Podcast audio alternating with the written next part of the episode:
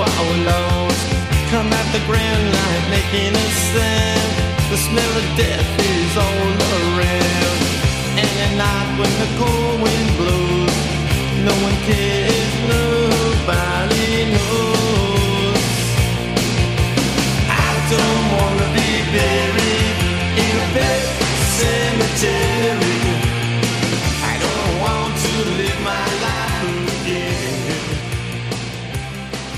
and welcome back to the Latecomers. I'm Amity, I'm Lemuel.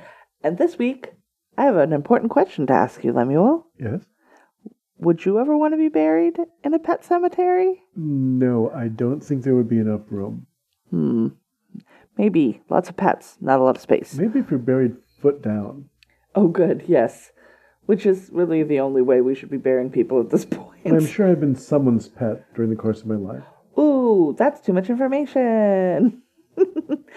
this week we watched 1989's 89. version of Pet Sematary, uh, written screenplay by our very own Stephen King, directed by Mary Lambert, a lady, as you uh, indicated in our Yes, last yeah, yeah. episode. Uh, Starring Dale Midkiff and the glacial beauty of Denise Crosby. I want to talk a little bit bit about Mary Lambert. Okay, let's talk about Mary Lambert. So before this movie, she directed every music video that you've ever seen. Oh, That's probably not true, but several Madonna videos, including Borderline, Like a Virgin, Material Girl. She did Janet Jackson's Nasty and Control. She Ah. did La Isla Bonita. She did some Sheila E., some Eurythmics, some Go Go's. She did a lot of the big name videos in the 1980s. Then she made a movie called Siesta in 1987 that I have never ever heard of, but listen to this cast. Ellen Barkin, Gabriel Byrne, Julian Sands, Isabella Rossellini, Martin Sheen, Grace Jones, Jodie Foster, etc., etc. etc., etc. Is that a Yul Brynner, etc., or is that a James McAvoy? It's a? James McAvoy, etc., etc. um, I, I've, I've heard of that film. I I remember when it was out. I don't know anything about it. excuse me. I'll It is look it based on a novel, and it stars everybody. Okay. So she made that in 1987. That was her uh, motion picture deb- debut, Debit. and then she made this in 1989. And I don't know how I feel about this movie. Oh, really? Tell me more. First of all, I thought I had seen it before, but I'm pretty sure I just saw the clips that you see in the 100 scariest Right. moments from AFI. Hundred worst children. Hundred most abusive parents. Yeah. Well, Hundred most frightening pets. yes. All of these. All of these. Okay. Um, because I did not remember many of the things from it. Yeah. We did see the remake earlier this year, which has a very significant uh, plot change, which we will talk about later. All right. Uh, I think I liked this one maybe better. Uh huh. They made some choices that I don't necessarily agree with, but wow, the ending is affecting. I will Right. say that it is like I was upset. I was like, was it more affecting than the ending in the remake? Oh, probably. I think so. Yeah. I, uh, which is necessitated by a very, very young Yeah. person being involved.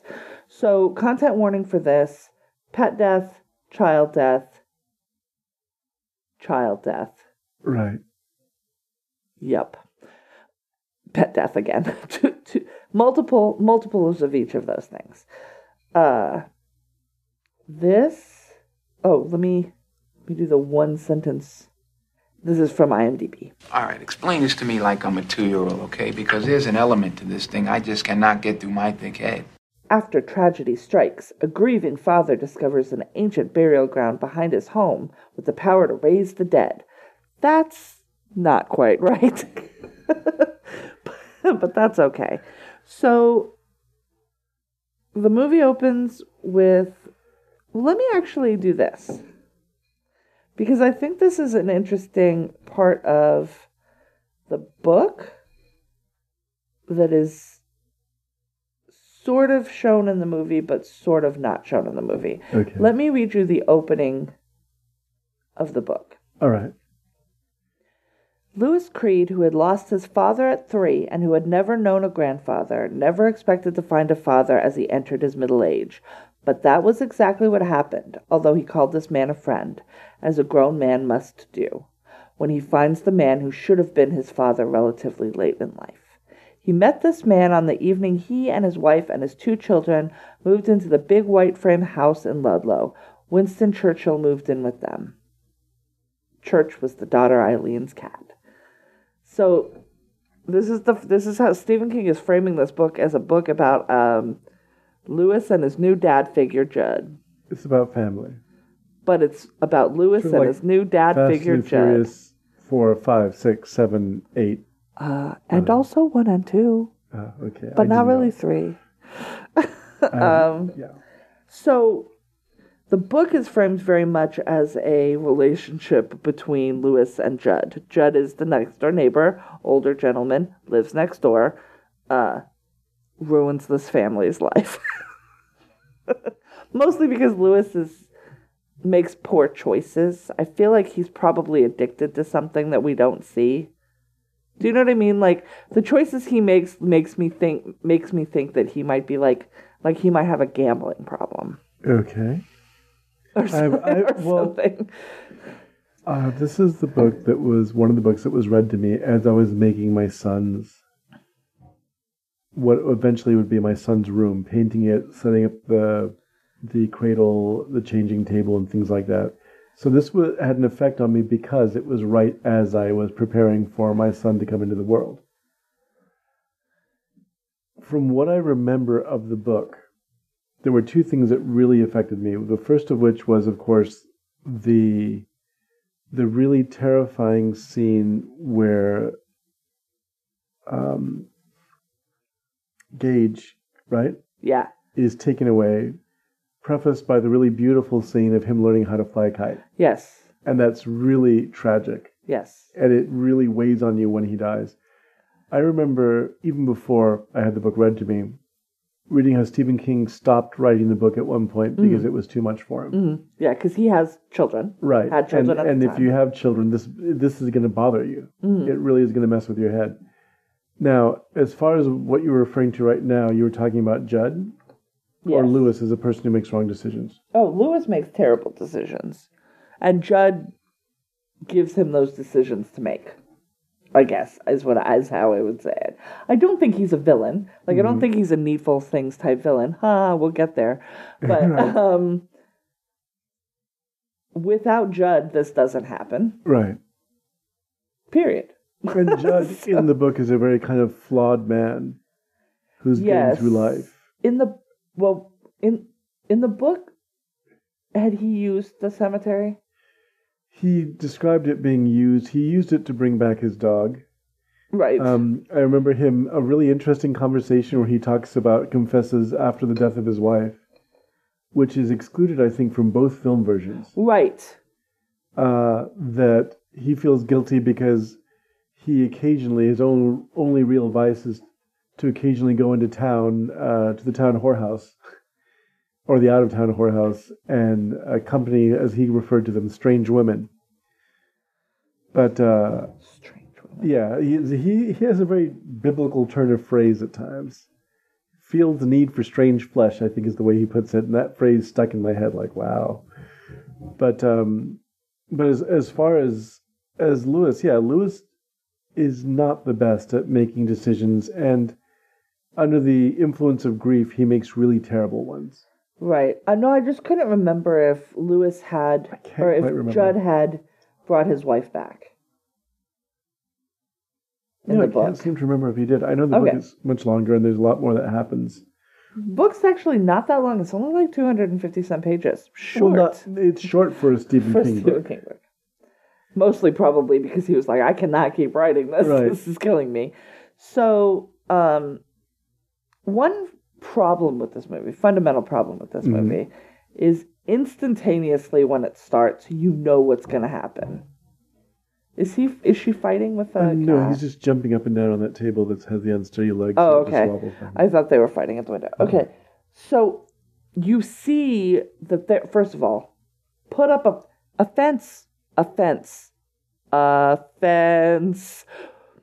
This is- Are you privy to the thirty to fifty feral hogs thing that's been going around on Twitter? No, I have no idea what you're talking about. Okay, so there was a a Twitter a tweet a Twitter tweet from somebody who was like, "Serious question. What do I?" Let me let me bring up the original Okay. thing.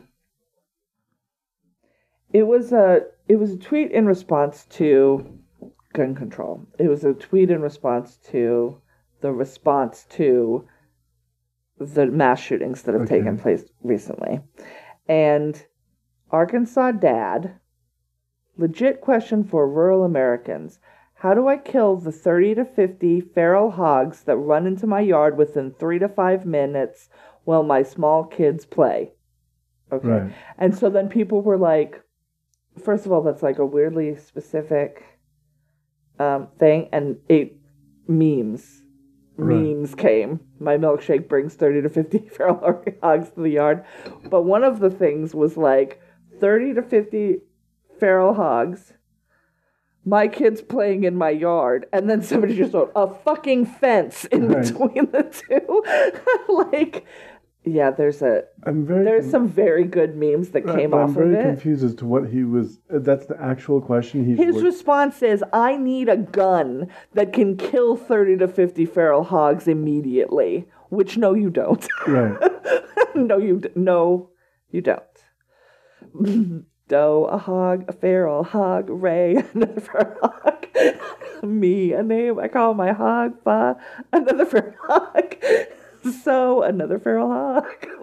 another feral- I'm sorry, I haven't seen this one and I love it so much. So, in closing,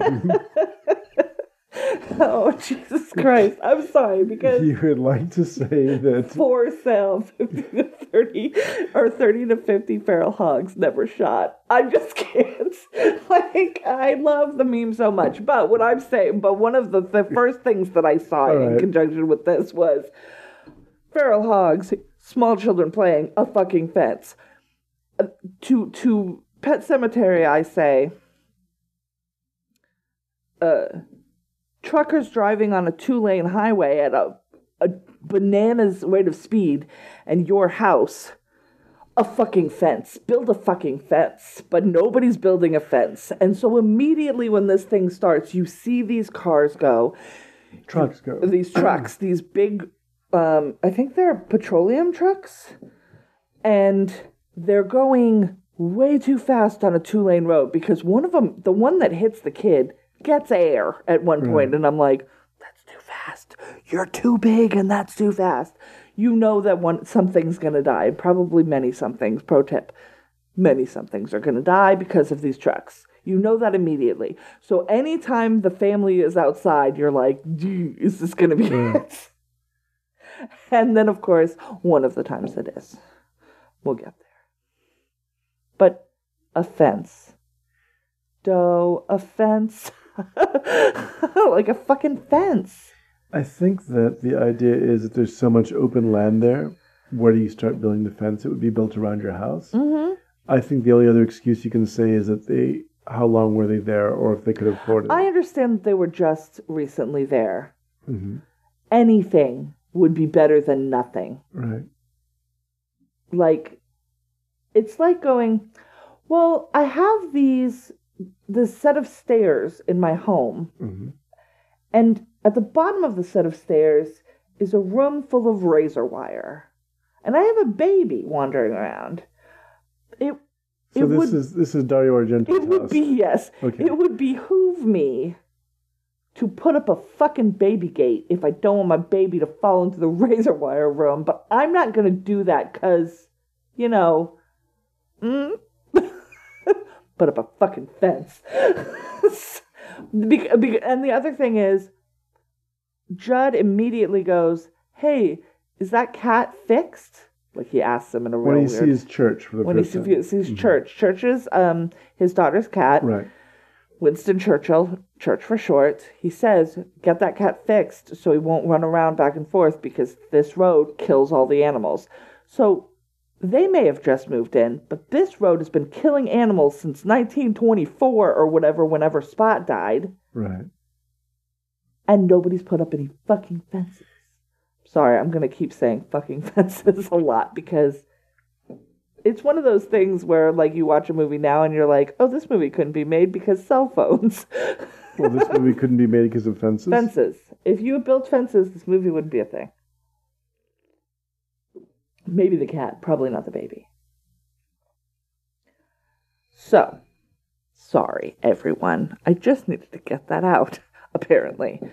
So, the Creed family it's Lewis Creed, his wife Rachel, daughter Ellie, son Gage, really did a full Jetsons there, and the and the cat church moved from Chicago to Ludlow, Maine. That's right, guys, we're in Maine. Judd is the maniac you want. He's the maniac we deserve. Okay, so first of all, what does Lewis do? Lewis is a doctor. He works for the University of Maine. All right, so then he works at the university, and He's a man who has to carry a scalpel around with him. well, that's the the um, that's how you denote what a doctor is. That's right. Leather bag, scalpels in there. So on his first day, uh, a man gets killed by an automobile. Yes. Well, Okay. let's start with um, they move in and they meet Judd Crandall. He's Mm-hmm. next door, and he's played by Herman Munster. Right. What's okay. his name? His name Fred Gwynne, Fred Gwynne. the enormous Fred Gwynne. is doing an awesome Maine accent and throwing a lot of colloquial colloquialisms in. He actually does a really good job. I know. I really like him. Apparently, Mary Lambert had to fight for him because of the association with the Munsters, Yeah. And that uh, they thought that he wasn't a serious actor, and he is. He's just physically enormous and has a face that's naturally funny. He does have a he has got a very good face. He wrote uh, children's books and illustrated children's books for Oh, a while. interesting. And I, uh, I we used to have them. They were all about. Um, used to have them at uh, Holmes Book Company, and they were all about turns of phrase. Uh, like a little pigeon toad, and there'd be a very funny illustration of a person with tiny pigeon feet. Like that. Right. That's cute. I think it was called The King Who Reigned, and there's a picture of a king with rain dropping out of his Got cloak. you, got so there was a you. lot of kind, and he was a really talented artist. Oh, interesting. So yeah, Awesome. So yes, Lewis leaves his family. His wife apparently has no job. That's fine. her job is to be Babies. beautiful. and to take care of the babies. I, uh, Ellen, Eileen, what's the daughter's name? Eileen. Ellie, Ellie. They go. That's right. She goes by Ellie. That's why I was confused. She's probably what, like seven? Between it's seven hard and to nine. tell because she's one of those almost like sitcom children who their job is to be precocious, so they don't speak and Yeah. act like a child's supposed That's to act. maybe true, but then also she throws tantrums, so Right. she seems even younger. Which makes it little. That always is a failure of that kind of child portrayal. yeah, Because it's like, why is that child so mature in some respects and so immature in others? immature and others. She's yeah, always complaining and whining and asking questions that sound too young for her because the yeah. rest There's of a lot of, but church is mine and God can't have him. Right. He's mine. Wah! And I'm like, what are we, what are, what's happening right now? yeah, Um, and Gage is young enough to still be in diapers. I'd put him at like maybe 20 months, not even two, probably. He's a very little kid. he's This old enough to child speak and run. is doll like. hmm He's so beautiful, and he's gonna get so mushed. Well, Very hard to look at. this film, and this was something that sounds unkind to say about the remake, but there was a much plainer cast of actors. I think the family. Oh, I don't know. This don't- family is very glamorous looking. Yeah, maybe. I still don't know where I know Del Midkiff from. Like I I know he's been in literally everything Mm-hmm. I've ever watched. But I feel like I know him specifically from something and I can't figure out what it is. Um He had a science fiction show when I was a kid. Well, I was not when I was a kid. When I was younger, called, called Time Trax. That was uh, on one of the independent networks. I this is a show that I was unfamiliar with. It I've seen yeah. her science fiction show. right. The Walking Dead. Yes, but I barely saw her on that. That, that was weird. Right. It's like, what is she doing here? no, I meant, I meant Tasha Yar. I meant I, the next I, generation. I, she, that whole thing. Okay, that was the year I graduated from high school, I think, or a little bit earlier. That Star Trek: The Next Generation started, and she was one of 1988. So yeah one of my favorite characters, and nobody likes her. Every time I mention Tasha Yar, they're like, "Oh God, thank God her character got killed." I liked Wait her. a second. I liked her, Mm, but they did her dirty on that show. The writing for her was Yeah. not very good. Um, and I don't think that has anything to do with Denise Crosby herself. Right. I just think that that, for whatever reason, they wrote a bad female character. And then, of course, she's the first red shirt to right. non red shirt to eat it. Okay, guys, I'm going to talk very flippantly about death in this episode because this one is a rough watch and I have to be flippant about it or I'm going to get real sad and upset. Um, well, that it worked. yes, It's an effective that it worked. So Lewis goes to work, says he's not even going to get so much as a splinter. It's a it's a university hospital in the Right. rurals of Maine. Don't worry about anything. And of course, uh, a child, not a child, I mean a student at the university. So a young man who is struck and mortally wounded. He comes in and you can see part of his brain. That's how you know he's going to die. Lewis does his best to have them call an ambulance and you know the nurses are like well he's not going to make it in the remake i believe one of the nurses like gets sick Right. and like is unable to continue because this is so out of the Out purview for this Character for hospital the, yeah, what they deal with. which is wild because that road right um but and he's like i know but we're going to do everything that we can do uh, victor seems to have died uh, lewis goes to close his eyes and victor wakes up he he says the quote about the stones right The mm, he says Lewis. He calls Lewis by his name, which Right. he'd have no way of knowing, um, and then says he says the heart of a man is stonier. He says what Judd says, um, and then later that night he has a dream where he follows Victor's like ghost out. Like he Victor cajoles him. He stands in his doorway and he's like, "Come on." And then he's like, well, weird dream. And then he closes his eyes, he opens his eyes, and then Victor's like right over his bed, like, uh, let's go. Like, I'm not kidding. And so he gets out and he walks with him to the pet cemetery, which is down the path behind their home. And he says, don't go past there, which Mhm. where there's this, what is it, deadfall? Deadfall. Um, which I didn't know was a thing, but it's like this, it's like a dam hmm Made of uh, made of trees. dead trees and so super dangerous right like Mhm. this is fragile and you don't know what's dead and eaten away and you, you shouldn't you shouldn't climb that uh, so he's like beyond there the ground is sour so don't go over there um then he awakes the next morning assuming it was a dream but then his feet are covered in mud so it wasn't a dream then over the Thanksgiving break, he is staying home because I guess he has to work. Yes, and he also wants nothing to do with his wife's Family. Horrible. yeah, they're Well, going the to Chicago and to visit his in-laws. The Mhm. the kids and his wife are going to go back and he's going to stay there because yeah, they don't they don't approve of him, which is wild. He is a doctor. What is their problem? Rachel's father is an ass. Yeah. There's no other way of saying it. He, no one's good enough for his precious daughter. I suppose I is what it is. guess, but like And he is like monstrously overprotective and vindictive at the same time. I wonder if it because it's because he wasn't raised with a father and he sees that as some sort of like m- moral flaw.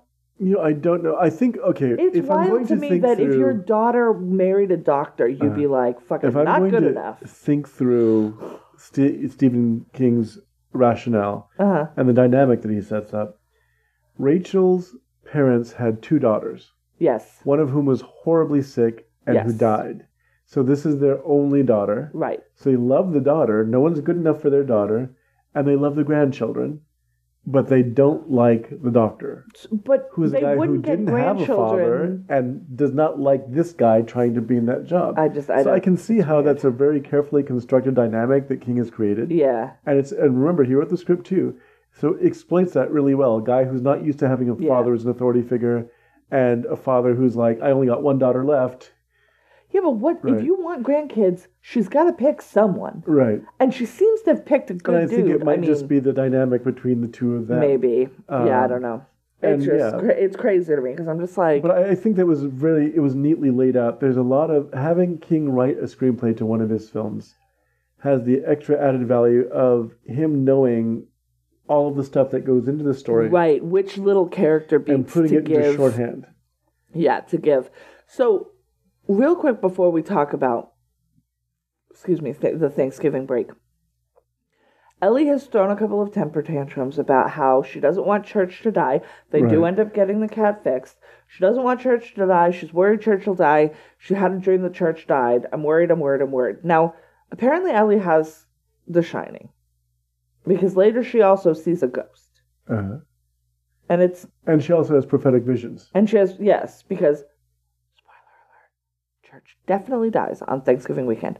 But the other thing is that we find out that the mom, uh, Rachel, does not like to talk about death in any way. Now this is because form. they visited the cemetery that is in front of the deadfall, Yes. not the actual cemetery that's No, not the, yes, know, not the sour, Sour, land. right. There is a children's made pet Mhm. cemetery that's been there for probably 70, 80 years. yeah. uh, Judd buried his dog Spot when he was like eight.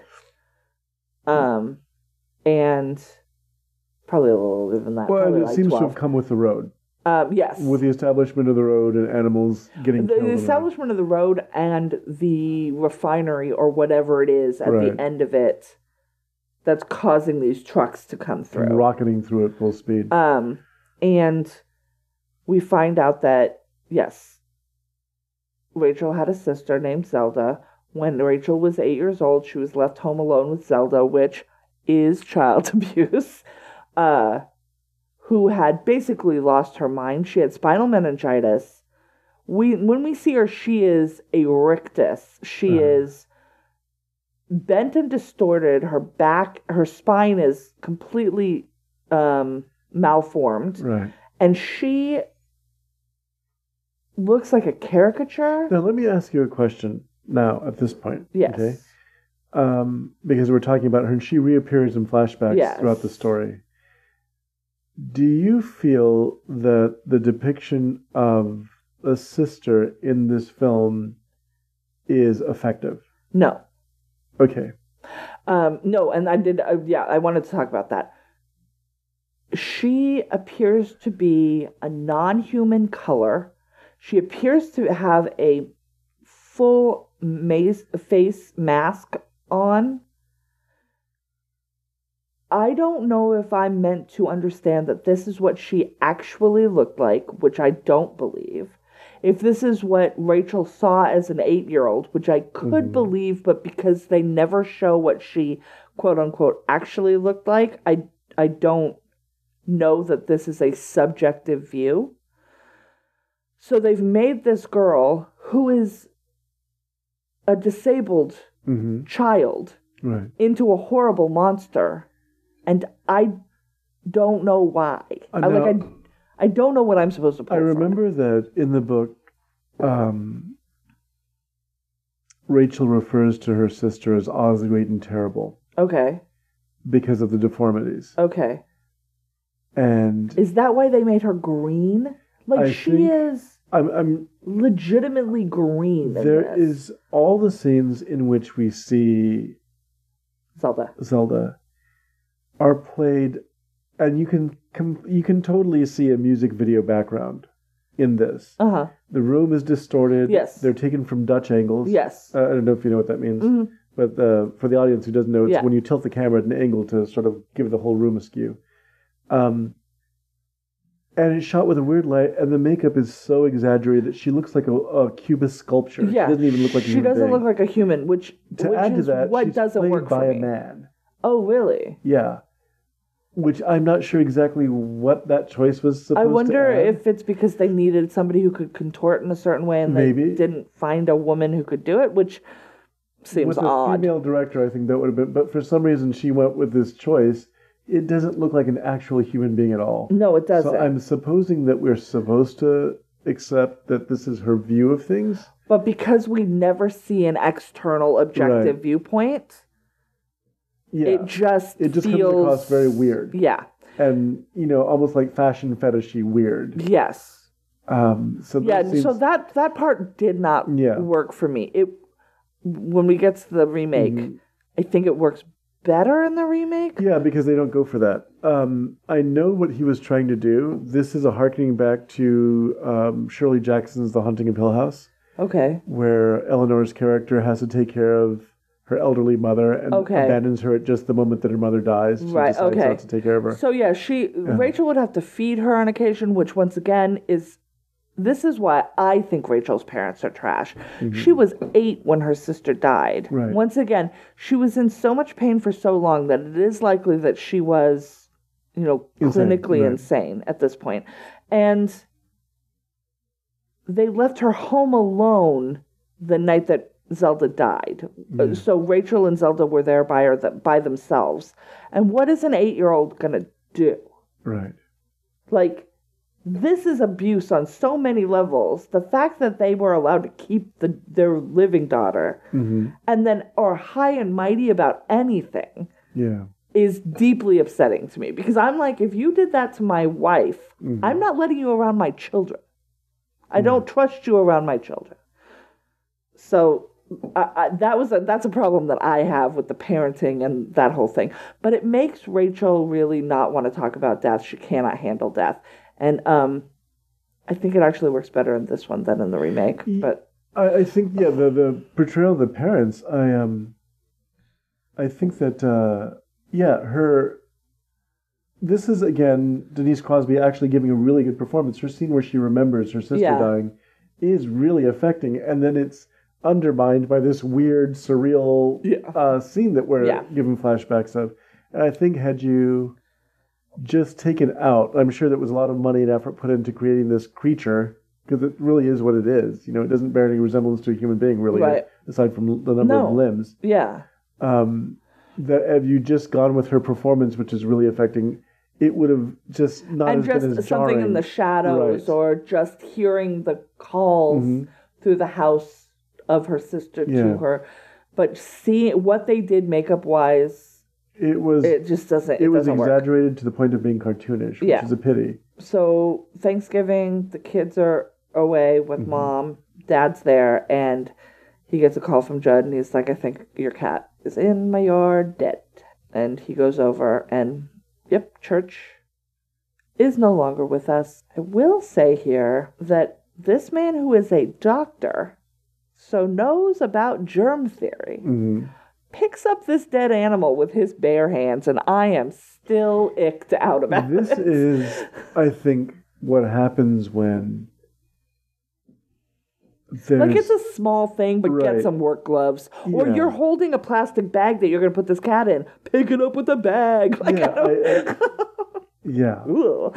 So yeah. i- i- Also, if you're bothered by animal death, this is the first Yeah. of many animal deaths that will Yes. happen. So this, this, so the cat is clearly frozen uh-huh. to the ground. So it's not giving it's out body heat. uncomfortably realistic. so he has to an like, actual dead cat. rem- like pry it off of the ground with his bare hands. Wedding ring just touching that dead animal, y'all. It's rough. Mm. Uh, and Judd is like, so what are you gonna do? And he's like, um, I think I'm probably gonna bury it in the pet cemetery, and then maybe I'll just tell Ellie that he I haven't seen him around and that he just disappeared. And Judd's like, we're gonna go for a walk. I'm like, oh no, Judd, no. They go over the deadfall. And he's like, I know exactly where to step. Just keep moving and don't look down. And then, of course, Lewis takes the wrong step and tumbles to the bottom. But he's fine. He's just fallen. Now the implication is here that and this is something. I think we might even see Victor's ghost at this point going, "Don't do it." There's a no. Uh, okay, that's something else. I'll address that one right away too. Victor's ghost I like it. is very funny. We had just done for our other podcast, actually not just done, um, a review of Jack T. Chick's religious tracks, Yes. in which he sees a world swarming with angels and devils, all doing really annoying things to get our attention, like tripping us and pushing us and shoving us and putting thoughts in our head. Yep. And I almost feel like Stephen King saw that and made Victor Pascow one of those annoying supernatural A little creatures. bit. He's a ghost that has very little sway on the world, but like enough.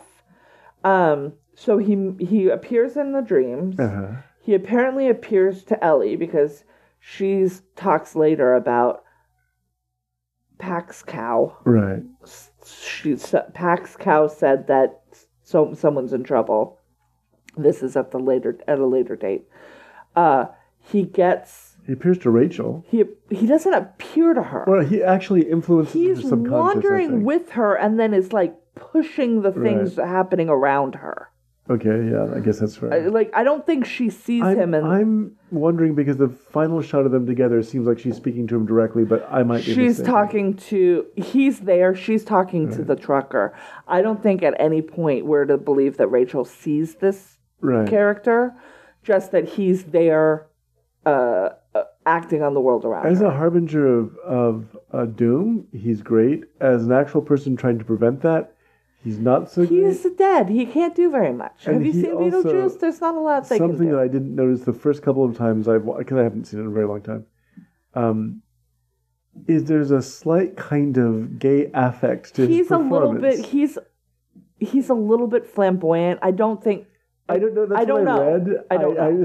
it was just this. i like it i like the I think it was very funny, but there was a little Paul Lynde in there somewhere. Maybe. like he was. So he is just like you. You know, Lewis tried to help me. Uh-huh. He he wasn't able to. Right. Like he he did everything he could do. So I'm gonna do you a So solid. I'm gonna do what I can do to Right. keep you from totally fucking everything up. and no, he couldn't do not. it. But doesn't. it gives me the impression you you see this in the stand and other Stephen King stuff, where he really is. Um, he really does see, and I'm, the word is escaping me right now.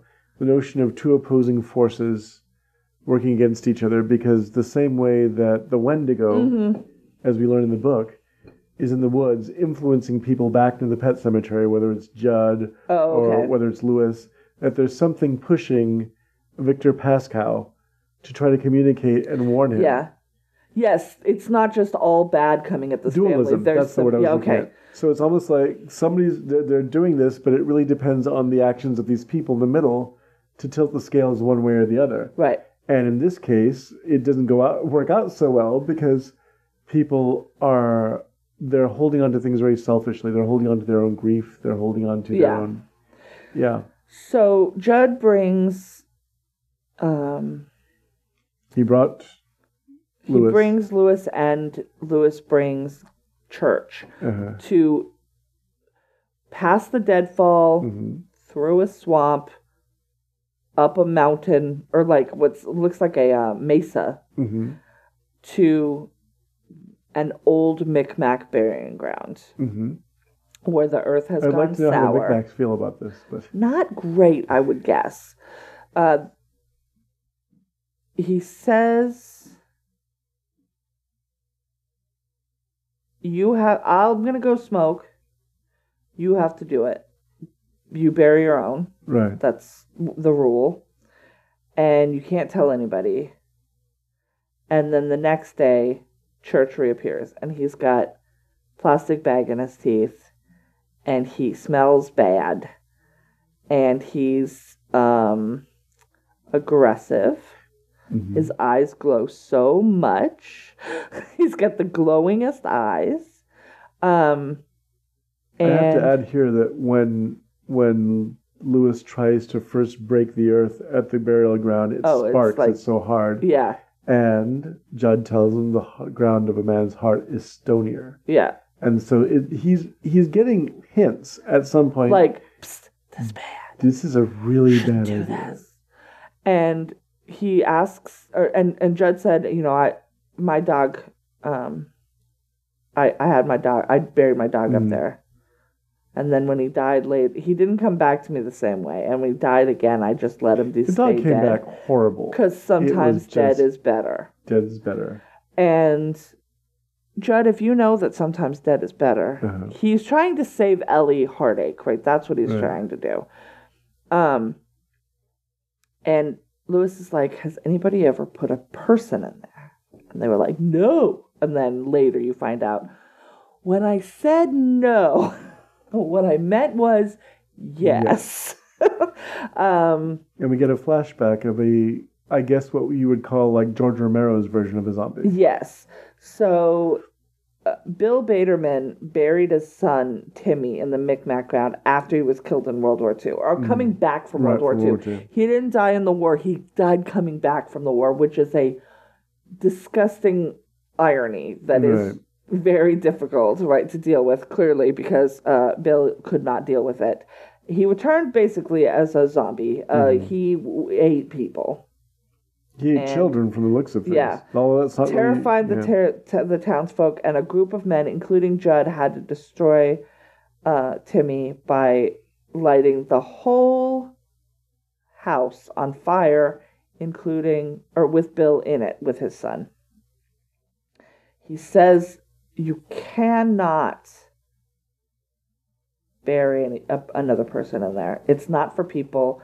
And and repeatedly, that's what Victor Pascow has been saying is it the barrier is not meant to be crossed. It's a fucking one way street. Mm-hmm. You don't do it both ways because whatever comes back mm-hmm. may be partly your son's soul or your your cat's soul, but there's something else attached it to it at the very like least. that whatever's there is trying to gain entry back into the world again to Mm-hmm. Yep. wreak havoc. so you're just giving it a vessel. Right now, to in the book, it explicitly describes the Wendigo, which is, and again, remember, uh, this is part of the reason I like Stephen King is that he's read the same things and watched the same movies I have. Uh huh.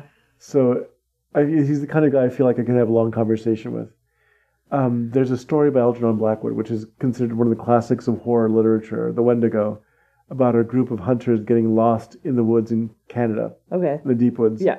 and uncovering a spirit that likes to possess bodies. Okay. And it's based on the Indian myth when people during long winters went stir crazy and began killing and eating each other. It was blamed on the Wendigo.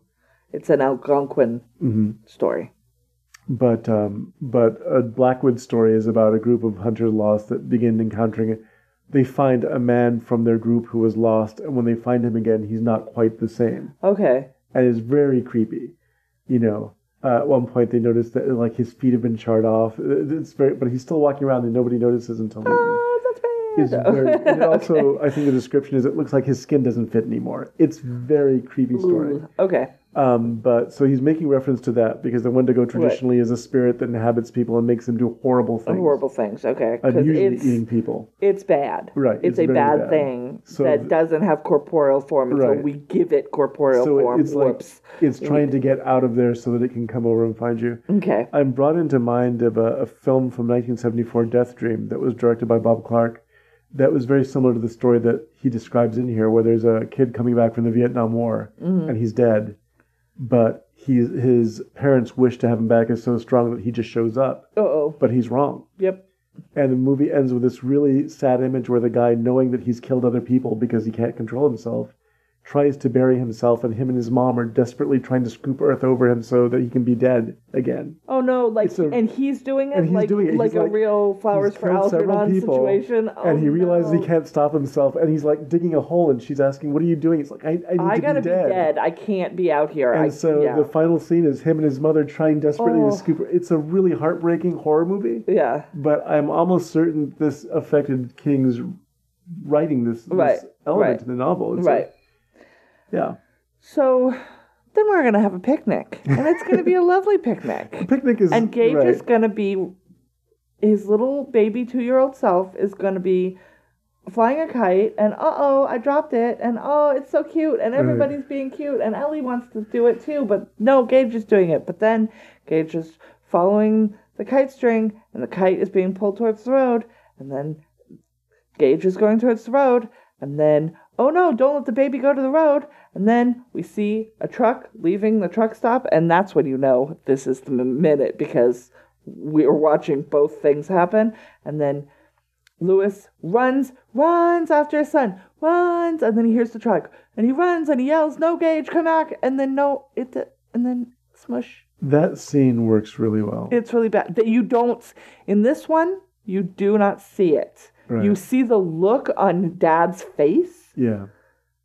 um, and then you see an overturned truck. Well, I liked it better. I it. seem to remember some CGI car, truck turning in the remake. yeah, and in the remake, Uh, um, they switch it so it's not the baby; it's the older daughter, which right. I think works better for some reasons and not as well for others. Mm. For purely movie making, it is difficult to have a, a two year old child be scary because A, you're working with a two year old child, so they can only do so much. Right. B, that is small and I can punt it. I'm sorry. Like, that sounds terrible. Right. But when you, you. Dolls are scary, yes, but also I am big and it is small. hmm So there's a disparity of what a small thing can do. Right. Um, and you don't want a baby to look like a baby. So you've got to use either bad makeup or weird shots so that you're not see because this man's baby just died. We- Yeah. you cannot show now show me a baby walking around because that's a baby. And even if I don't have one, that affects you, especially because this child is beautiful. Right, and I think they worked that well in this film. Gage is obviously supernaturally strong. Mm-hmm. I mean, he literally at Yes. one point he is, hangs his mother in the attic. he nearly What? lit- almost literally flies at his father from Yes. the attic. That was creepy because it's all this you don't expect it. Yeah. Um, and also, Okay, so right. Well, let's go back yeah, to the let's story. let's go back to the Getting ahead story and then we'll get there. But um, so so Gage is killed. hmm There's a funeral wherein Rachel's dad proves himself to be an ass one more time. Of the highest order. and basically blames Lewis for the death of his grandchild, which is rich because um, you're down one child, so you're a fucking hypocrite. right. What the fuck is wrong with you? And decks him at his son's funeral. What the shit? And then we get our Stephen King cameo. He is the preacher Uh-huh. at the gravesite. And um, then the father, the, the, the, the, Rachel's dad apologizes, and there is a little bit of a reconciliation. But yeah, not much of what it, it's. The scene is so, and th- this is what worked for me for this director in this film. There are individual moments of just family drama. It's Yeah. almost like you're watching um, the guy who directed Midsommar, his first film, Ari Aster, uh, Hereditary. Hereditary, where there's moments of family drama that are so horrible. Yeah, that the whole movie is about family grief, and there are yeah scenes And where it's just The scene, the heavy. horror of the scene where the grandfather smacks the, the son-in-law and then the coffin upturns and for a split second he sees his son's corpse Yes, that which is- it's a he was struck by a truck right going sixty plus. right with all the inertia that entails with something that's that big and heavy Y- Nobody needs to see the corpse of this child. if that scene it, to me is horrifying it works on that level Yeah. where if that was in any film i would be shocked at Yeah. seeing it Yeah. Um, Rachel and Ellie are going to go stay with her family in Mm-hmm. Chicago. Lewis is going to come in three or four days, but he needs to, I don't know, work. It's unclear. He he's not going with them right now, but he is going to go soon. but you know exactly what he's up to Yes, Ellie is deeply concerned. She's like, something bad's going to happen. Something bad's going to happen. I don't like it. Something bad's going to happen. Pascow says something bad's going to happen, so she's having dreams about Pascow. and that alerts rachel Rachel. Well, eventually. Well, Um, she puts Pas- Pascow because I think originally she thinks it's like a, an invisible friend or something, I don't think she puts it together. And I think all. that I, I I thought there was a moment when she realizes that. No, no, no. He says Pascow. Uh-huh. His ghost says it, but I don't think she hears it. I don't think Okay. she puts it together. Um, and Judd tells him, You cannot put your son in that earth. Mm. And I'm like, Judd, he shouldn't have put the cat in the earth. Why did you tell him about any of this? Right. Well, again, But you're saying it's a drive. It's Right. a, it's like a virus. It's like he the says rain. it at you one point. I don't know why. I did that, and I shouldn't have done it. Um, and uh, then, of course, Lewis goes, digs up his son, and takes him to the burial ground and buries him. And then Gage comes back. Now, at the same time, yeah, Rachel realizes some shit is going down and I need to go, and she flies back. She's flying back. And Pascow is doing his best to, like, she gets to the rental car counter and they're like, we don't have anything. And he's like, what about that car? And then the lady behind the counter's like, we do have this one. who, by the car, way, is but-" really overacting. Yeah, well, I think she's supposed to be like overtaken. Right, but she's she's the way she's playing it is very weird. She like, she like full on robots out. Right. She like trances it. It's like full on trance. Um, and then of course that car gets a flat tire. So like how did, she's how did you feel about this part of it? Because to me, it felt almost like uh, almost like a comedy, planes, trains, and automobiles. it does feel a little Well, bit like that, can- but take the car. The car there's an work. urgency of it, and I don't think it's treated as comedic. No, it's not treated as comedic, but it feels Yeah. like it could tip that way very easily. Yeah. So Gage doesn't go home. Gage goes to Judd's house mm-hmm. because the burial ground is nothing if not thankful for your help, Judd. So he goes, and this is the scene that everyone sees where he's, first of all, you keep hearing these disembodied child laughter, which is Nothing the you ever want to hear ever. I don't. I don't even want to hear. Hey, it comes to children. moms, it's not cute when you have your baby's laugh as your ringtone. That shit is creepy. Really? It's always do that? 100% of the time creepy. Oh, good God. Yes, I'm calling some people out specifically. Padre retro Satan. I hate it No, deeply. don't like it. If there's no baby, I don't want to hear a baby laughing. I don't. And this might be why. He ends up cutting um, Judd's Achilles tendon, Mhm. thereby getting him down on his level. And then he cuts his across his face. Why so serious? Why? So he really jokers him, and then he bites out his throat because he's also apparently a Feral flesh-eating little zombie. monster. Wendigo, remember, Sure. eats flesh. That's what they do. So he is Oh, left yeah? there, and then Rachel. Rachel hops after she gets a flat. She hops into one of these fucking trucks to get a ride. Right. Which I said at the time, I was like, "This is a mom Uh-huh. who, in the last three days, lost her baby to one of these trucks. She's not getting in it. I don't care how desperate she is. I do not think she's getting in one of these trucks, but she does, and I, I don't buy it. Well, by that point, I was almost hearing the Benny Hill music as she's running around, Yeah. trying to get from car Um, to truck to, to airplane to whatever. and she ends up going. She goes to Judd's. I don't remember why though. Why she goes there and not to the house Hmm. first. No, no, she goes to the house, and at the time, um, the Wendigo apparently knows how to use a phone and calls Lewis saying, I'm at Judd's house, we're playing. So he goes over to Judd's house, I think it is. No, no, no, no. But Rachel's already been there and died. By the time Lewis goes over there, because he's asleep in the house, Okay, he goes and he passes remember. out, Mhm. and then Rachel goes to Judd's house. I don't remember why exactly, but um, oh, she's lured to Judd's house by the vo- by Gage's voice. She hears Mm-hmm. Gage's voice, and she goes and follows him. She finds Judd on the ground, terrifying, and hears the sister, her dead sister. You want to treat Um, it again to something that jars us with how weird it is. And, abstract. And once again, like, oh, he did go home. Gage went home very briefly to open his dad's medical bag And to steal get the the scalpel. So he's that's what he's killing with. He's killing with a scalpel. Um, and uh, Rachel reaches down to hug Gage, and he kills her. We don't see I think that. this is dumb because he obviously has a scalpel. I don't know why he's dressed as a leprechaun either. He's got a scalpel. He's wearing a weird hat. He's got a big scar on his face. uh-huh. because he got hit by a truck. I'd like to Right. remind you, and and then so and then Rachel's dead. Rachel's killed in the down in the upstairs area, I think. But She's hung though. Yes, this is the thing. This is where it kind of loses me because I'm like, how?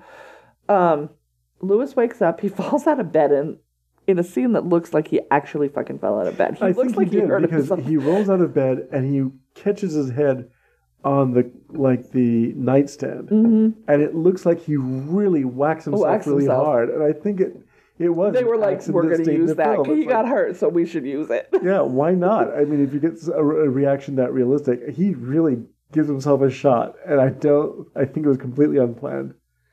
Um, Was it the Princess Diaries? Did you ever see that film? no. Uh, what is the name of I've seen The Anne Princess Hathaway Diaries, yeah. is having a scene where she's on the bleachers talking to a friend, and her character's supposed to be sort of clumsy and odd. During the actual shooting this scene, she missteps on the bleachers and just lands on her ass as hard as you possibly can, like bone rattling hard. And they keep it in the film because the director said, "Well, your character is supposed to be clumsy, and we will never get that spontaneous and honest reaction if we rehearse something like that." It Wasn't in the script at all, but yeah, the, the plant that she takes in that scene is actually her. Gotcha. And I think that the same thing happened here. maybe. This guy just just went head first in that nightstand, and he probably had a really nasty bruise after. afterwards. But he was a trooper. He goes through with the scene. So he sees muddy footprints and he sees that his scalpel is missing. He and then he gets a phone call. Right. right. So Mm-hmm. Gage is calling him from the rotary phone across the street. Hi, street. Daddy. So he's the smartest two year old that ever was. He knows his phone number. He can dial it because this uh-huh. is the age before cell phones. This child had, it, and you know, Judd had a rotary phone. he definitely dialed a rotary phone to get to get a hold of his dad, and his dad goes across the street. But before he goes across the street, he loads up with needles. We don't know what's in the needles, but it's definitely going to kill him, kill everybody Kill and also he brings a steak he oh it's morphine. Um he runs into church he throws him a steak and he's like it's thanksgiving for cats eat up. And the cat starts eating the steak at which point uh, he grabs him by the scruff of the neck and injects him with morphine in the butt. Yep. butt injection. And then the cat dies again. So your second cat death. Uh and then he goes in and he finds judd and then he climbs up the stairs and then rachel's corpse falls out of the attic mm-hmm. now she's hanging she's actually hanging underneath her arms because she mm-hmm. wasn't hung that's not how she died he just but gage carried his mom up to the attic? What? What? How did? Well, he is easily as strong as his father because in the scene afterward, yeah. uh, Gage But flies I just out mean of the, like flies out of the attic. Well, if he has so a rope small. around her neck and he can throw it over a beam or something, then he can pull her up there. oh maybe. But he flies out of the attic like a flying squirrel. He does. He, squirrel he leaps at him and then then there's a struggle which we don't see really. Yeah. We see very few shots of the actual thing that's being Right. fought with. You see a lot of like dad's legs. and you also see Dad's flesh being penetrated by this. Yes, scalpel. by scalpel. Um, and then It's he very much like Psycho, where there's so much editing you don't really know clearly what you saw, and your Yeah. imagination is adding much which more. than- is fine, fine. because he, it's a baby. right. And then he does end up, as cut up as he is, Uh-huh. he injects the morphine into Gage's neck, and that's when I lose it because this kid like gives up the fight and just goes, "No fair, no fair, no fair," and then walks away. And when he's walking, he like falls the way that you see a child, like a little child, fall over. And I was like, "Oh no!" like, Well- like I know it's a zombie baby, but the way that they have the baby react Uh, to its second death, where it reverts back to being a little kid again, right. is Well, rough. the close up of watching a hypodermic, hypodermic syringe being jammed into a child's neck Yeah, is a little rough. Yeah, The expression of the child actor who looks like he's crying while this is happening. he to him. does. His eye- this is the first time we we go back to him being like quote unquote normal child, right? Right. He drops the because he's been snarling. He's definitely gonna look. hmm Y'all look at your uh no, your album notes from today. I will be putting a picture of the snarl. I'm sure in the in Right. the image for today's episode, and um. But that fall at the end, the Well, way the fall- that then I mean, he falls, thumps his head. It's very much like having a kid who just Yeah. like stumbles. yeah, or like is so tired that they Right. can't stay up anymore. Like, Yeah, it was really well done. And that's I think that and here's my deal. I don't agree with everything that Ari Aster does in films, yeah, but I like the fact that he's not afraid to push it. And there's been a couple of times watching horror movies where I'm just disappointed that they're not pushing it further. right, right. And so this movie actually goes there, and the remake seems to be taking a step backward and making it more yeah. comfortable for you. Well, yeah, And it's not supposed to be comfortable. It's supposed to really just sort of shock you. right. But then, Uh, and it's not gratuitous. Everyone here does No, exactly what it's you expect them to do. It's not, but like Right. that that that little bit, especially I would think if you have kids, like yeah. Oh no, no, it's still really affecting, Ugh. and it, it is kind of it. It is shocking to see. and then you're like, but dad is the dumbest because dad. Okay, then we see Louis uh, with a gas can because everyone has a gas can in Maine. Sure, why wouldn't you? And he's yeah, you do. You have it for the dousing. lawnmower. He's dousing. Oh, maybe. Um, the house. He's Mm-hmm. gonna set up set out the house. Now, who's dead in the house right now? We've got Judd, and we've got his dead son, Uh-huh. and we've got his wife. He's twice dead. no, we don't have his wife because this motherfucker doesn't learn. Out loud, talking to no one, he's saying, "But Gage was dead for like three days." She just died. First of all, you don't know how long ago she died, but she just died. Um, this will work this time. It will work this time. And Pascow, his ghost comes back for the last time, like, motherfucker, Right. I have done everything that I can do. You are not helpable. So he goes and he buries her and he comes back and he sits in his kitchen. The turnaround must be pretty quick because he she gets back pretty quick after he gets back. Right. He's sitting on the floor of his kitchen in front of his leaned up against his refrigerator playing solitaire in a manner which no one has ever done. like I was They do like, in the movies. It's a movie thing. You've got chairs. You've got a dining table mm-hmm. right there. What are you doing?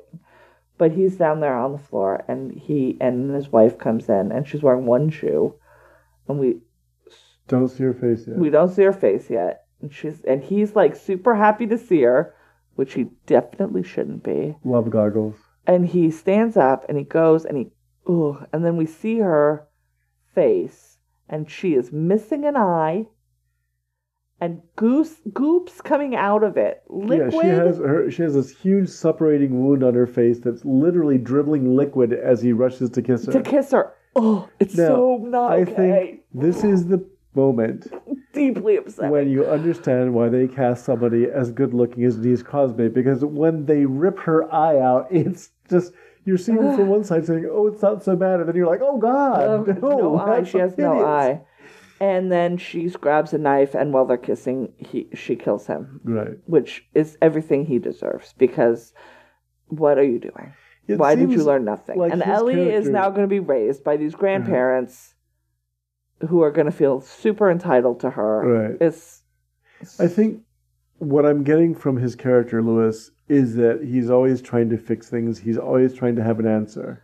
He's always trying to, and so his need for solutions, like when he issue. breaks, when he breaks He- badly, he's still stuck in. I can fix this. I can, fix, this. But what he's not, what what I have a problem with is he's a doctor, Mm-hmm. Right. Mm-hmm. which means he's a person of science, which means he understands how experiments work. Right. He should also understand that if you do the same thing, you're going to get the same results. Hey, motherfucker, Well, it's not good. He didn't do the same thing though. He took a kid who had been buried underground for a while, yeah. and then he And had had probably was- been embalmed, But at this point, right? But- at this point, his wife is fresh. if he really took that corpse back up to the, the, the cemetery and thought that somehow that was going to be okay, he obviously something is cracked inside of his head at Yeah, this point. that's yeah. But I was just like, I mean, well, the the grief I mean, I guess you can't be a parent and he does anymore, a but really good job. The actor, D- uh, Dale Midkiff, does a really good job of looking crushed. He looks flattened. Like you can look at him and go, "There's nothing going on there anymore." He's just there's no common sense or rationality to anything that he's doing now. He's just gone. So yeah, I can see it consistently. You know what's weird about this movie what? is that everyone does exactly what you think they're going to do. Yeah, No, but here's the thing, though, and it's a testimony to both Stephen King's talents and the talent of the director in this case, and the performers, is that you're compelled to watch the whole movie because you're hoping they don't do what they're going to do. Yeah. It's a weird kind of structure to go, oh, you know, generally in a suspense film, you know, what's going to happen next? No, this time you know perfectly well what's going to happen next, and you're hoping that they won't do it, and your expectation or the suspense is she's going to, the wife is going to get there in time and stop it. Or Yeah. the, the neighbor's going to stop it. The neighbor's, or somebody's going to take care of it, and it just doesn't happen, and you're waiting and you're waiting, and at the last moment you're going, Louis is not that stupid. He's not going to go back up there and bury his wife. yeah. And he does, and it's fully as horrible as you expect. I don't. Yeah, I just. I I think we spoke because um I think we talked about the remake when it came out. Uh-huh. Um, uh, but I'll speak about it about this one, but the same thing. I think that the female character in this movie is super short shrifted. Mhm. I just she's not a full character. Okay. She's the embodiment of the fear of death, which is not a f- that's not a character. Mm-hmm. Um, and I think that's a bummer because they got a good actress, so give her character t- to do. Yeah. Um, other than don't talk about death and go get the baby. That's basically all that she does this whole movie, which is a bummer. Um, Well, yeah, it's interesting that she can be sympathetic at the same time so frightened of death. When she first sees the pet cemetery, she's horrified of even talking about. yeah, I guess I'm also like I'm a little bit aggravated. And it might be just it's 30 years ago, so maybe I need to like ease up on it, but I'm like, bitch, get some therapy. Right. like just a pro tip on life everyone's gonna die Right. so you need to find a way to deal with it um and I, and I, I don't begrudge people with difficulties with death but she's all her entire personality is revolved revolves around we don't talk about that Uh-huh. that's it. That's it's the entirety of her personality. So I'm just like, "Th- ther- therapy. You need ther- This woman would need Yeah, therapy. I agree Given that- what she went through as a child, 100% she needs to work through some things. I agree that she could have been developed more in the second half. I could have spent less time on her, you know, crazy escapades trying to get back home, and give her a few more scenes where we flesh her out as a person. Um, but yeah, and I agree with you on that point. But uh, she's unusually well developed for a person, a woman in this period of, of filmmaking too. You weren't getting a lot of that. If that's true, then ugh, we suck. Especially when you have a woman directing it. Like, I would push Stephen King, hey, could you make her more than. Now, do you feel that it changed the film having a woman direct it? Oh, I think that stuff with the kid at the very end, especially the way that it's shot, yeah, uh, would have been very different with a dude, but I could be wrong. it was. well, we don't need to talk about the new Right. one yet. Um, we, we've we've alluded to it a bunch, but Right. um, Well, I mean, it's inevitable because it's just fresh in our memory, and I, I really think this one was more effective for basically going in the direction that nobody wants to go in. there are some weird effects things with lights that they do that I didn't love. Uh-huh. Um, There's some of it that's just plain silly. The the floating head in the it only happens for a split second. yeah, was just ridiculous. There was yeah, you're the the Wendigo in this I film. think it's odd. Like I want, and I don't know if she does, but I want Ellie to appear in, like why she should be in um, Doctor Sleep. yeah. she should be another of the people with this power that okay, so if you don't know, Doctor Sleep is was it's coming out as a movie later this year, but it's a sequel to to The Shining, and Danny Torrance is the main character in it. Um, and he, the the thrust of the story is that there's a group of people going around finding people with The Shining Uh-huh. and sucking the power out of them, and he's got to try and stop it. What that trailer is amazing to me, by the way, because it's joining two things that did not necessarily work well together the first time, which is Stephen King's book with Stanley Kubrick's film. It's fully referencing Kubrick's. Oh film. yeah, no, there are full shots and stuff Right. from from it. So it's I'm I'm really curious what King thinks of it. Going, I didn't know you're going to go in that direction, but cinematically, it might be if you're going to draw these two sources together, it's going to have to be this way. And because I mean, I don't think you could do a sequel to The Shining and not reference the very famous movie The Shining. You know what I mean? Like I just don't think you could do it. Um, good for them for getting the rights. Um, oh, it's Mike. It is Mike Flanagan that's directing it. Um, so that's good. That's right. I trust him because I like what he did with Hill- House. Uh,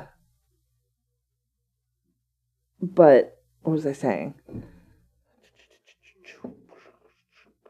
we were talking about the woman's part about how you felt because I asked, Oh, Do you feel but the daughter, they don't really talk about the fact that the doctor clearly, or the, the daughter clearly has a second sight. right, Like, I It's want her to really come up in, but like, the in the daughter Stephen vanishes King from the whole last. I feel like she Right. should come back. the daughter vanishes from the film. Hey, Castle Rock, Right. I've got a character you could use. The daughter vanishes from the film and doesn't reappear at all. At all. Which was weird that people keep talking about her in the end of the film. Well, she's a ch- she's a child and she's in bed. yeah, but we hear the mom talking about what the daughter is doing, and the mom, uh, and then the grandparents talking about the daughter, but we never actually see her, and I think that was kind of missing. I would like to have at least I was one actually fine with it because I did not love the way that that that child kid's was. was that that kid's performance was not doing it for me. Right. So, um, I will say the uh, it ends with the Ramones. There's only two songs in the whole movie, and they're Mm-hmm. both Ramones songs. Um, the first one was Sheena's a punk rocker, and the second one is Pet Sematary, written specifically for this movie, and how I opened the reg- the uh, episode. Uh, it was written specially for the movie Big Shock, Big Shock, and it's one of the Ramones' biggest charting hits, reaching number four on the well, the Billboard film was really successful. Modern Rock track. Uh, although people like who like the Ramones didn't like the song, I think the song's fun. I will say that the tone of the song felt a little like they were going to show pictures of everybody like they when they were in high school giving the thumbs up. Like it's a very Right. upbeat song, even for the Ramones. Like it's it's happier sounding than a lot of their stuff. Um, but I think overall, I think it works Yeah, actually. it now really we watched it in two parts too. Um, we watched basically up to when the baby is gonna die, and then after the baby dies. Right. like that's basically we we split it at about the uh, hour ten mark, where there's about a half an hour Mhm. left, uh, because I was too tired and I needed a break. Um, and it actually worked okay. Out of two hours split. Oh, excuse me. What did you think? I have seen two versions of the film now. I really like this one. I I think it made, as I said, it made better choices, and it really it went as far as you can go with this material, and still did it in good taste. Yeah. Although I could have seen less of Victor, Pascow's open skull. That was just like, okay, yeah, I get the but picture. there's a reminder that this dude died. And also, uh, uh, this is something that we talked about with Christine and with other films that we've done, Cujo, is that practical effects and editing work really well. yes. Yeah. And even though there's uh, some attempts at like early CGI or something in one of the scenes, Yeah. I'm not sure what that was, but um, for the most part, the makeup effects and everything, particularly that final shot with Rachel and her separating eye, that was really disturbing and creepy, and it just worked really well. So yeah, I think overall this film it it was it deserves its reputation. It's a very good movie. So, yeah, yeah, this child was very young. I, I, I was like, oh, that is a baby in diapers. Like, he's still wearing diapers at the beginning. And then I had a whole thought of when you bury a child who wears diapers, you don't put him in a diaper, right? And that was like a really weird, sad thought. like, I was is like, a weird, sad thought. Ugh. So that's that's how I'm gonna leave you on a weird, sad thought. Thank you. Hey, no bummers. Bummer. I'm a big bummer. Um, do you have any recommendations for our listeners to take them out of the bummer I fear? I actually don't this week. I think What are I, you doing? I have not done enough What do this you week. mean, I spent a lot of it researching our, our other podcast without works. In point of fact. also, I've been it's it's been a rough news week, yeah. no, and so it it's has. it's been hard to pull myself out of that headspace. But yeah, I haven't. I'm looking forward to enjoying myself a little bit more this weekend. But it's it's been a it's been a rough week. How was? Uh, do you have something to recommend? Yeah, I've been avoiding things with uh the Good Fight. So I I watched The Good Wife when it was on, hmm uh, and then I watched the uh, premiere of The Good Fight when they aired it originally on CBS a couple of years ago, and I was like, "Oh, this looks good," but I'm not getting CBS All Access yet. Then I was listening to a podcast called Appointment Television, and they started doing a Good Fight book club, which is rude because I literally just started listening to it and they literally just started doing this, and I'm like, Mhm. well. Oh, and CBS started airing The Good Fight, and I caught up. And then the Gilroy shooting happened, and they preempted the episode that I was to Uh-huh. watch, and be with with news like important local news. And the problem with that is because it's on CBS All Access, it's not on demand. So I was never going to be able to watch the show unless I got CBS All Access to watch. Like I couldn't continue. I had I watched what I could watch, and then I was just going to miss an episode, and I didn't want to miss an episode. So I signed up for CBS All Access. It was going to happen, have to happen anyway, because once they put the stand out, I was there was no way I wasn't going to get it. Um, it actually worked out very well because this movie that we watched tonight was on CBS All Yep. Access. So, uh, but I've been watching The Good Fight. I am two seasons in of three. I've watched it all in the last week. Uh, if you are a liberal person and you uh, need some sort of Sorkin esque legal drama that's going to make you feel uh, like you're not going insane or that you're not alone in going insane, Mm. I recommend The Good Fight. And Christine Baranski is, I've only seen it over your shoulder, and it they- seems to have a remarkable cast. oh yeah, they film in, they, they, it takes place in Chicago, but I believe they film in New York because they have so many Broadway people Right. in it. Uh, yeah, the cast is a little bit ludicrous.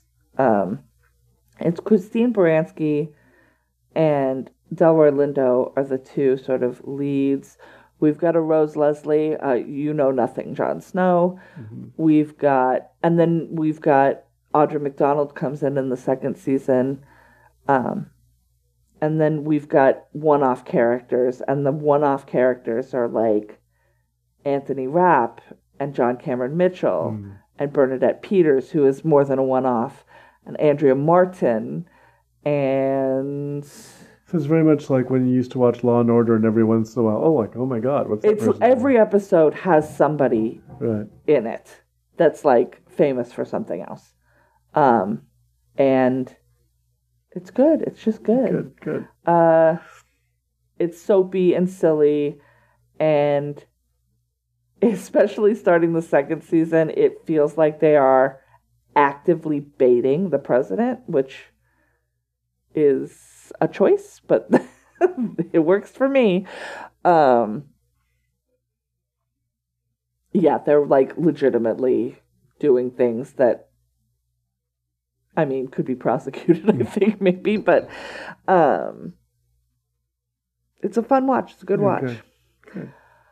I recommend it. Oh, also, one of the stars who plays Lucca Quinn, her name is Cush Jumbo, and that's the best name that ever Jumbo. has existed. It sounds like something you get with your crab rangoon. Yeah. There's a African name or, or African roots to it, I'm sure. She's a British. She's an OBE, Order of the British Empire, hmm. not a dame though. Too young. But yes, the good fight on CBS All Access, or you could watch it on CBS. But I don't think you can watch it if you aren't w- actively recording it because I think it's not on demand because it's on CBS All Access. So sorry, I'm telling you to go pay for another streaming service, but the Twilight Zone's in there. So far, so good on that. We've watched a couple of I, we're going to catch up with the Discovery, I think, too. Star Trek Discovery is on I, there, yeah. I kind of want to see it just for uh, Michelle Yeoh and all the other. There's, there's a lot of good performances in it. Yeah, yeah, yeah, yeah. So, um, and like I said, the stand Mm. is coming, and uh, that at that point there was going to be no waiting. So, Right. I'm we're I think still in the free trial. I think so. Mm. All right, I think that brings us to the end. Since you have no recommendations, are you Not- sure? Unfortunately, not this week. I Okay. can't think of anything. I just. Just double checking. Mm. So, what are we watching next week? I don't remember. Hold on, let me find out. Boop, boop, boop, boop, boop, boop, boop, boop, boop, boop. Sorry, my my computer doesn't like it. And I hid a thing. It's in here. Season five of The Latecomers. That's this.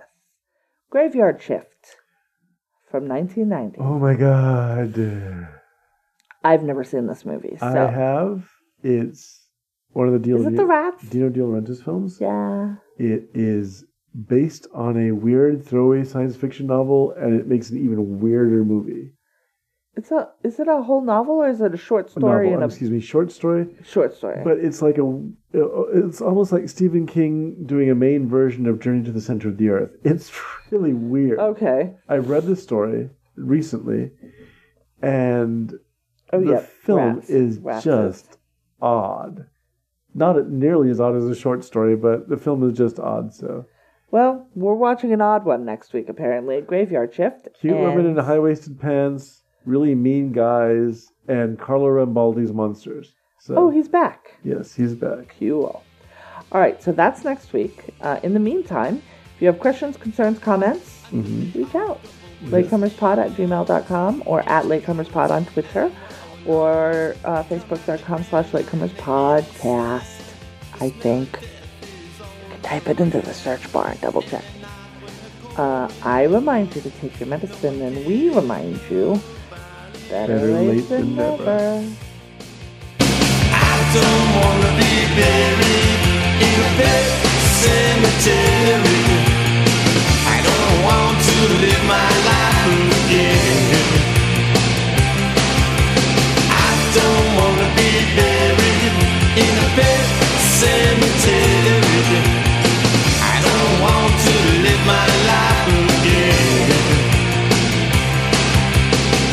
fall addicted to the sacred place. This ain't a dream, I can't escape. Molars and fangs that are picking up bones.